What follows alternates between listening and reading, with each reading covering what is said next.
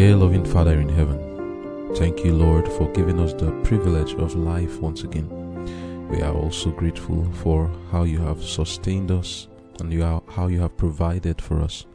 We thank you, Lord, for forgiveness of sins, for the ministry of the holy angels, and for giving us your Holy Spirit.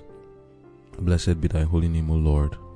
We commit ourselves to you now and we ask that as we go through your word, that you help us not to wrest your word out of its true meaning, but to rightly divide the word of truth. That by your grace, the lessons we will learn now shall help us to come nearer to Jesus and that his character may be ours. Please put your words in my mouth and help me, Lord, to speak blessings to all your children who are listening. In Jesus' name I've prayed. Amen.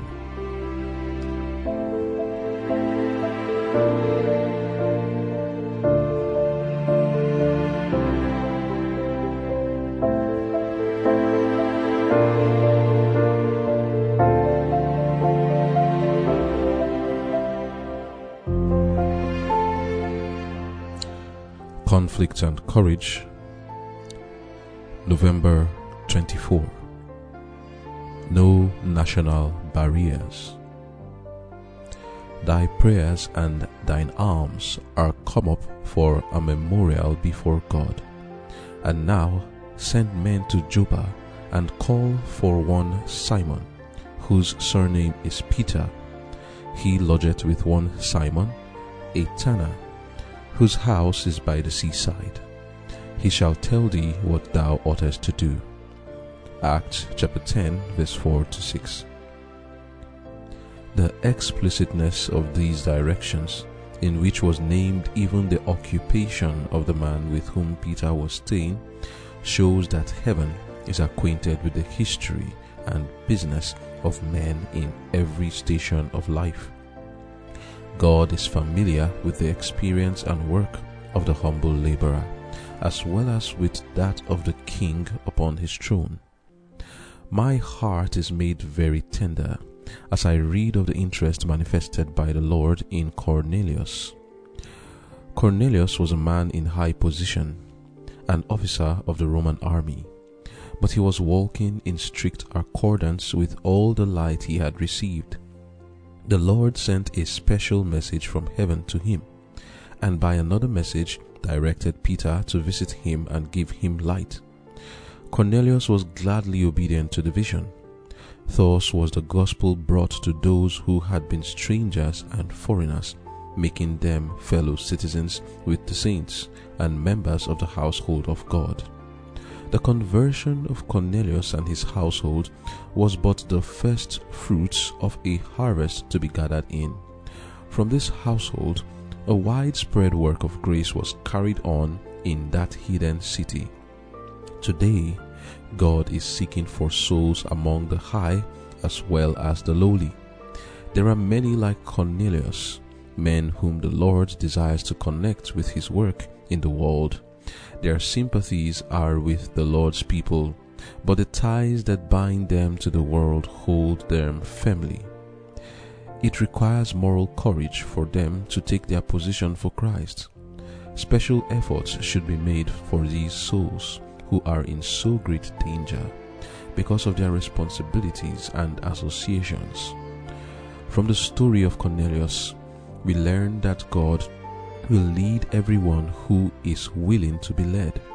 He led Cornelius. He drew out his servant's heart in prayer. He prepared him to receive the light of his truth, and he chose to enlighten the mind of Cornelius through the agency of one who had already received light from above. Amen.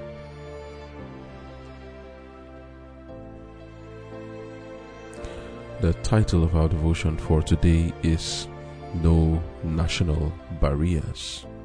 And we are looking at the story of a certain Cornelius. Cornelius was not a Jew, he was what we'll call a Gentile or a heathen.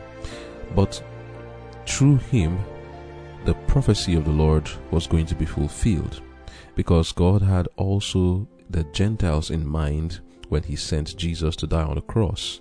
And it was not for the Jews only, but including the Gentiles, which most likely includes you and me if you are not a Jew. The Bible says in the book of Acts, chapter 10, verse 1 There was a certain man in Caesarea called Cornelius, a centurion of the band called the Italian Band, a devout man, and one that feared God with all his house, which gave much alms to the people and prayed to God always.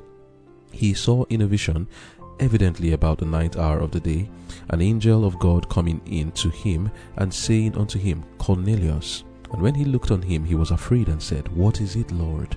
And he said unto him, Thy prayers and thine alms are come up for a memorial before God. And now send men to Joppa and call for one Simon, whose name whose surname is Peter. He lodgeth with one Simon a tanner, whose house is by the seaside. He shall tell thee what thou oughtest to do.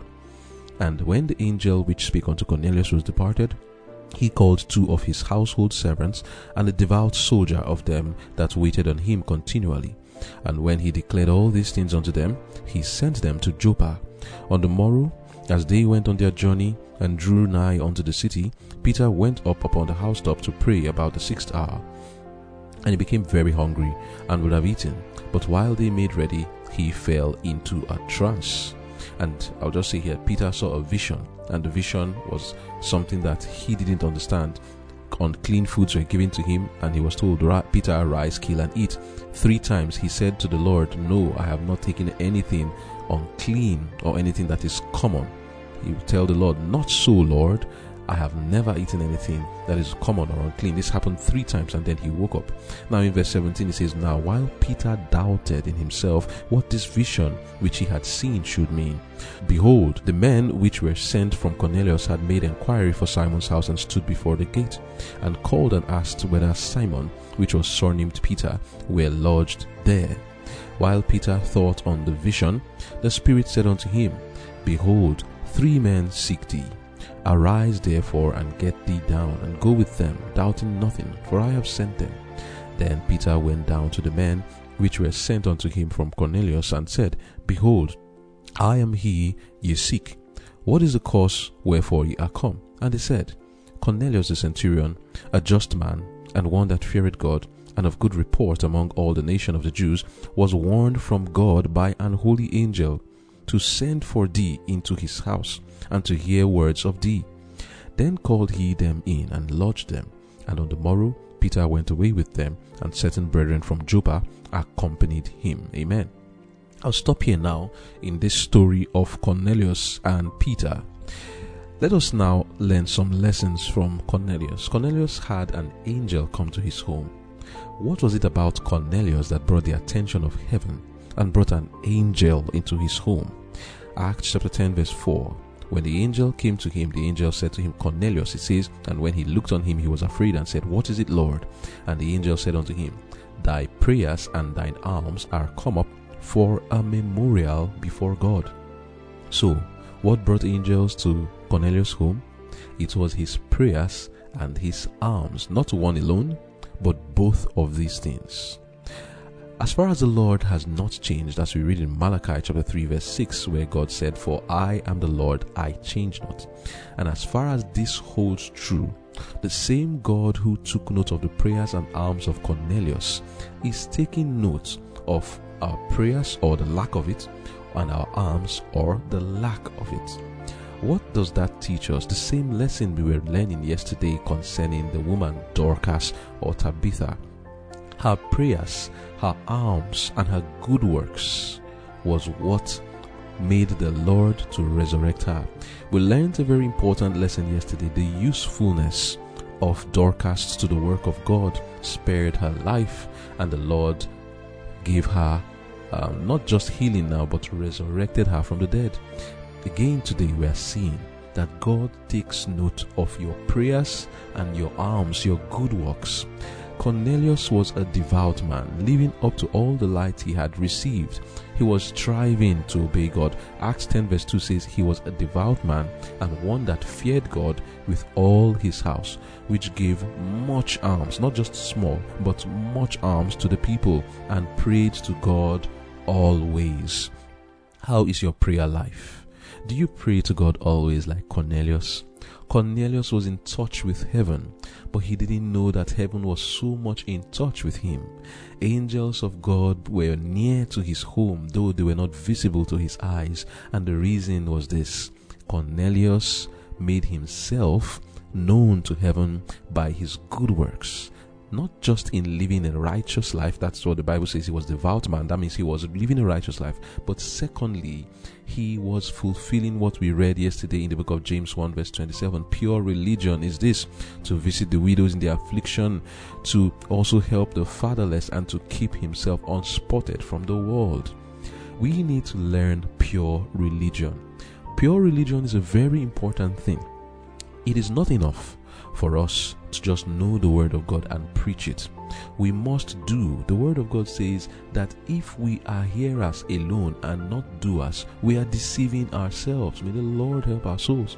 We need to be hearers and doers, and that is what will make us unspotted and devout men. And then we need to go further than that. Like Dorcas and like Cornelius, we need to help the needy that is pure religion. Make sacrifices. Let us not be like the rich young ruler. We have the example of Zacchaeus, of Matthew, of our Lord Jesus Christ. We have the example of Nicodemus, Joseph of Arimathea, the example of Cornelius. These men, they had wealth. But above all, our Lord Jesus, the wealthiest ever. And how did he use it? He spends it on people to help the needy. That was what Cornelius was doing. I think enough said on that. We need to learn to make sacrifices. It will pinch you. There's there are blessings. Yes, the Lord said He will bless those who do good. The liberal soul shall be made fat. There is that scattereth abroad, and yet He increaseth. There is that withholdeth more than it is meet, and it tends to poverty. And then the Lord says, Give, and it shall be given back unto you. A good measure, pressed down, shaken together, shall the Lord return unto you. All these promises are there, yes, but let it not necessarily be our motive. Let's not be motivated that, oh, if I give, I'll get more back.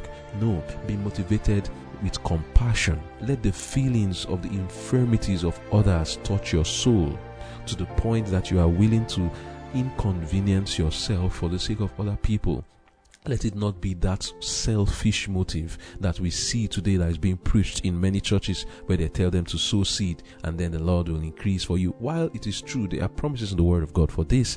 But if you keep having that in your heart as your motive for giving, then you are selfish because you're not giving to help them. It is for yourself. You are thinking of yourself while giving. Oh, God will bless me. Think of others. And this was what brought angels close to the home of Cornelius, and not just close, but he communed with them. The Lord has not changed, and if we do the same thing today, we will get the same results. We also see something about Cornelius. God took note of his prayers. He says, Thine alms and thy prayers are come as a memorial before God. Amen. We need to have a good prayer life. Luke 11, verse 5 down to 13, there God said unto Jesus said to his disciples, Which of you have shall have a friend and shall go unto him at, at midnight and say unto him, Friend, lend me three loaves. For a friend of mine in his journey is come to me and have nothing to set before him, and he from within shall answer and say, trouble me not. The door is now shut, and my children are with me. In bed I cannot rise and give thee. I say unto you, though he will not rise and give him, because he is his friend, yet because of his importunity, he will rise and give him as many as he needeth. And I say unto you, Ask, and it shall be given you. Seek, and ye shall find. Knock, and it shall be opened unto you. For everyone that asketh receiveth, and he that seeketh findeth, and to him that knocketh it shall be opened. If a son shall ask bread of any of you that is a father, will he give him a stone? Or if he ask a fish, will he for a fish give him a serpent? Or if he shall ask an egg, will he offer him a scorpion? If ye then, being evil, know how to give good gifts unto your children, how much more shall your heavenly Father give the Holy Spirit to them that ask him? Amen in this illustration that Jesus gave of someone who asked, he was asking to give. And that's how Cornelius' life was. He was giving alms and praying to God. And while he's praying to God, God was blessing him so that he could bless others. We need to learn to ask the Lord so that we can give not necessarily financial things, but ask for wisdom, ask for knowledge, ask for skill, ask for things that will be a blessing to others so that you can give to others. This is the kind of blessing that the Lord is showing us an example of here in the book of Luke 11. Reading from the book Christ Object Lessons, page 146, we are told, You need not go to the ends of the earth for wisdom, for God is near. It is not the capabilities you now possess or ever will have that will give you success. It is that which the Lord can do for you. We need to have far less confidence in what man can do and far more confidence in what God can do for every believing soul. He longs to have you reach after Him by faith. He longs to have you expect great things from Him. He longs to give you understanding in temporal as well as in spiritual matters. He can sharpen the intellect. He can give tact and skill. Put your talents into the work, ask for wisdom, and it will be given you. Amen. End of quote. So that's another lesson there, prayer. But back to the lesson we're talking about, about giving. It's very important that we understand this thing. Two times now in the life of Dorcas, in the life of Cornelius, we are seeing that God takes clear note, good record of those who spend themselves for the sake of others unselfishly to help the work of God and to help others. The book of Second Corinthians 9, reading from verse 6 to 9, says this But this I say, he which soweth sparingly shall reap also sparingly, and he which soweth bountifully shall reap bountifully. Every man according as he purposeth in his heart, so let him give, but not grudgingly or of necessity, for God loveth a cheerful giver and God is able to make all grace abound towards you, that ye always, having all sufficiency in all things, may abound to every good work. As it is written, He had dispersed abroad, He had given to the poor, His righteousness remaineth forever. Amen. So, here is a promise telling us that depending on how much we give, that's how much we receive. Even the Bible tells us, Paul says, it is more blessed to give than to receive. And we can see truly the life of Cornelius, Dorcas, the blessing of, uh, bestowed upon those who make themselves the givers. The Lord will bless you. If you have wisdom, take note, do not even think that the giving here refers to only financial things and material things. Some people have time and intelligence and tact and wisdom. Just the breaking down of the Word of God. If you sacrifice your time to go and teach others who are in need and you are giving, you are giving as much as those who are giving money perhaps even more because you are giving them something that is worth more than gold. You are giving them the treasure hidden in a field. You cannot compare the giving of the Word of God to the giving of money. Money does not save the soul, but the Word of God can do that. So, it is in all these things you give cheerfully, so bountifully. Give as much as you can. Sacrifice your time, your energy, your resources, your intellect, your wisdom to give to others. How? Not grudgingly or of necessity, but God loveth a cheerful giver. Let it come from your heart and you receive a blessing. Now, another lesson we look at in this story of Cornelius is the knowledge of God, how much God knows about every one of us. Jesus said that the number, the hairs on our head are numbered. That is not just that He knows how many they are, but they are numbered. He knows number one, two, three, four, five, six. He knows number 300,000 on your head. And when they fall to the ground, He doesn't just know that one hair has fallen, He knows the particular one that fell, the position it was in. He perhaps, I don't know if He has a name for them, but He knows the exact one. That is the detail that God has about our situation and about our lives. We read in the devotion Conflict and Courage, page 334, paragraph 2. The explicitness of these directions, in which was named even the occupation of the man with whom Peter was staying, shows that heaven is acquainted with the history and business of men in every station of life. God is familiar with the experience and work of the humble laborer as well as with that of the king upon his throne. End of quote. Amen. And truly, this is the case. Uh, what we see here is the explicit knowledge of God, not just of people, but even of those who are drawing near to Him. You know, in the book of John 10, reading from verse 11 there to 16, Jesus said, I am the good shepherd. The good shepherd giveth his life for the sheep. But he that is an hireling, and not the shepherd, whose own the sheep are not, seeth the wolf coming, and leaveth the sheep, and fleeth, and the wolf catcheth them, and scattereth the sheep. And then in verse 16 he says, And other sheep I have, which are not of this fold, them also I must bring, and they shall hear my voice, and there shall be one fold and one shepherd. Amen. This work the Lord had begun to do with Cornelius.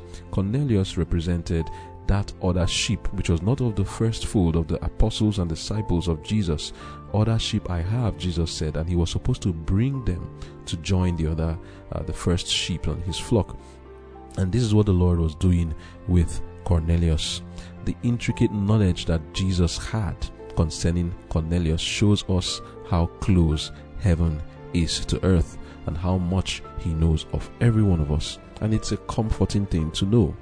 Reading from Desire of Ages, page 479, paragraph 1, we are told, As the shepherd leads his flock over the rocky hills, through forest and wild ravens to grassy nooks by the riverside as he watches them on the mountains through the lonely night, shielding, the, shielding from robbers, caring tenderly for the sickly and feeble, his life comes to be one with theirs. A strong and tender attachment unites him to the objects of his care. However large the flock, the shepherd knows every sheep. Everyone has its name and responds to the name at the shepherd's call. Amen. As an earthly shepherd knows his sheep, so does the divine shepherd know his flock that are scattered throughout the world. Ye, my flock, the flock of my pasture, are men, and I am your God, saith the Lord God. Jesus says, I have called thee by name, thou art mine. I have graven thee upon the palms of my hand.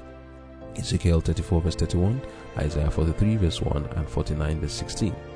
Jesus knows us individually and is touched with the feeling of our infirmities. He knows us all by name. He knows the very house in which we live, the name of each occupant. He has at times given directions to his servants to go to a certain street in a certain city, to such a house to find one of his sheep. Every soul is as fully known to Jesus as if he were the only one for whom the Savior died. The distress of everyone touches his heart. The cry for aid reaches his ear. He came to draw all men unto himself. He bids them, Follow me, and his spirit moves upon their hearts to draw them to come to him. Many refuse to be drawn. Jesus knows who they are he also knows who gladly hear his call and are ready to come under his pastoral care. He says, My sheep hear my voice, and I know them, and they follow me. He cares for each one as if there were not another on the face of the earth. Amen. He calleth his own sheep by name and leadeth them out. He and the sheep follow him, for they know his voice. The eastern shepherd does not drive his sheep, he depends not upon force or fear, but going before he calls them. They know his voice and obey the call. So does the Savior shepherd with his sheep. The scripture says, Thou leddest thy people like a flock by the hand of Moses and Aaron. Through the, through the prophets, Jesus declares, I have loved thee with an everlasting love. Therefore, with loving kindness have I drawn thee. He compels none to follow him. I drew them, he says, with cords of a man, with bands of love. Psalms 77 verse 20, Jeremiah 31 verse 3, and Hosea 11 verse 4. In paragraph page 480 paragraph 5 then says the savior would have passed through the agony of calvary that one might be saved in his kingdom. He will never abandon one for whom he has died. Unless his followers choose to leave him, he will hold them fast. Through all our trials, we have a never failing helper. He does not leave us alone to struggle with temptation, to battle with evil and be finally crushed with burdens and sorrow.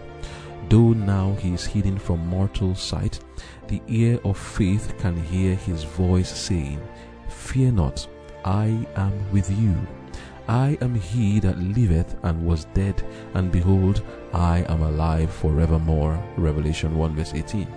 I have endured your sorrows, experienced your struggles, encountered your temptations.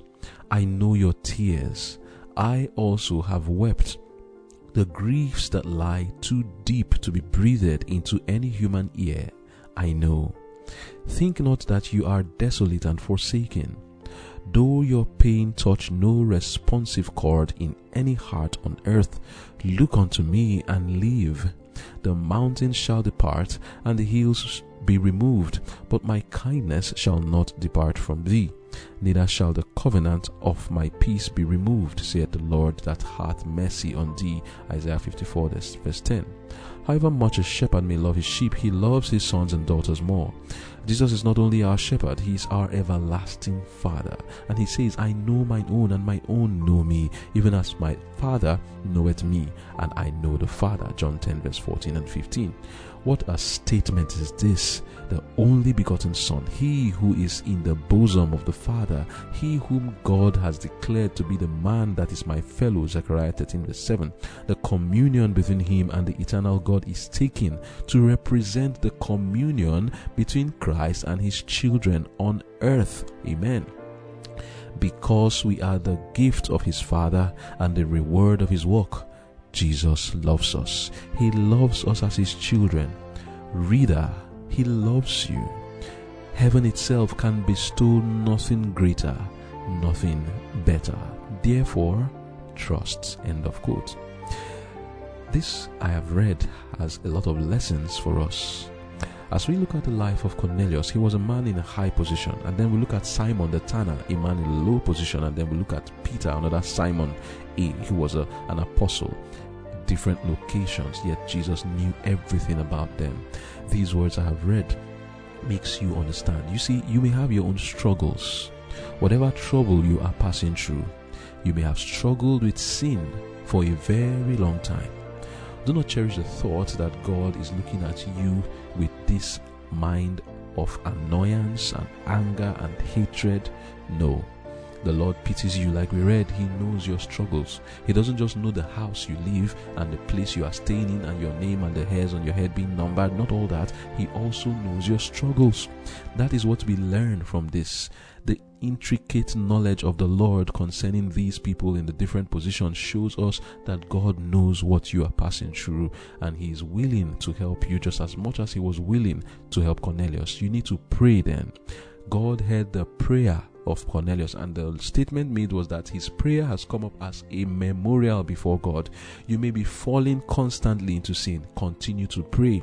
Your prayer will come up as a memorial before God, and the Lord will send his angel to help you. Persevere. Jacob like wrestle with God, plead with him. As Cornelius prayed, continue to pray, continue to strive. The Lord will hear your prayer. Again, we must understand who, that missionaries are needed because you see people like Cornelius as we read in devotion they are people in high position. We read in conflict and courage page 334 paragraph 6 today god is seeking for souls among the high as well as the lowly. There are many like cornelius men whom the lord desires to connect with his work in the world. Their sympathies are with the lord's people but the ties that bind them to the world hold them firmly. It requires moral courage for them to take their position for Christ. Special efforts should be made for these souls who are in so great danger because of their responsibilities and associations. End of quote. Perhaps you may be among those who are like Cornelius now, and you are listening to this. Like we have read, it will make it will take a sacrifice for people in a high position to follow the Lord. It is not an easy thing. Truly, the Lord Himself said that how hard it is for those who trust in riches to enter into the kingdom of God. You see, you but it is possible. The example of Zacchaeus teaches us that Nicodemus, Joseph of Arimathea, it teaches us that it is possible. So if you are in such a position hearing this, trust in the Lord and do good like Cornelius. Trust in the Lord, give alms, Live a life that is free from blame. Remove your hands from iniquity. It may cost you something. You may have to sacrifice something. Maybe some friends may be lost. You may lose some of your possessions. Sometimes, because you are trying to maintain your integrity, to tell the truth, and you are in these high positions, because a lot of lies are told to maintain positions these days, and a lot of deception is done to do that too, to maintain the position. Trust in the Lord and do what is right. The example of Daniel tells us that it is possible to be a devout man and still be among the high uh, and mighty people of the world. Let the grace of God come into your heart. Be touched with compassion concerning those who are around you. Give alms, do good, and live a holy life, and the Lord will bless you. Angels will come close to your home as they came to Cornelius. And may we also be ready to minister to such people when we see them. I pray that these words we have heard today shall inspire us with that courage that is needed to do the will of God in these matters, and also that we may be comforted to know that God knows every detail about our lives, and the knowledge of this detail does not make him to hate us. Rather, he pities us and is willing to help us. It is now left for us to respond. We read that some of those whom he has drawn to himself, they do not respond, and there are others who do respond. May we be among those who will respond to the call of the Lord that we may be drawn towards him. Let us pray. Thank you, dear Father, for your mercy and love. Thank you, Lord, that you know us by our name and you know our situation. And I pray, Father, with what you know, please help every soul who is listening to you now. We have our own struggles, and we are grateful to know that just as you came to the house of Cornelius and you heard his prayers, that you will hear ours too. We ask, Father, that by your grace we all shall come into the knowledge of our Lord Jesus, lay every sin down, and the one that easily besets us, and be victorious at last. Thank you, Father, for hearing our prayers, and thank you for answering. In Jesus' name I've prayed.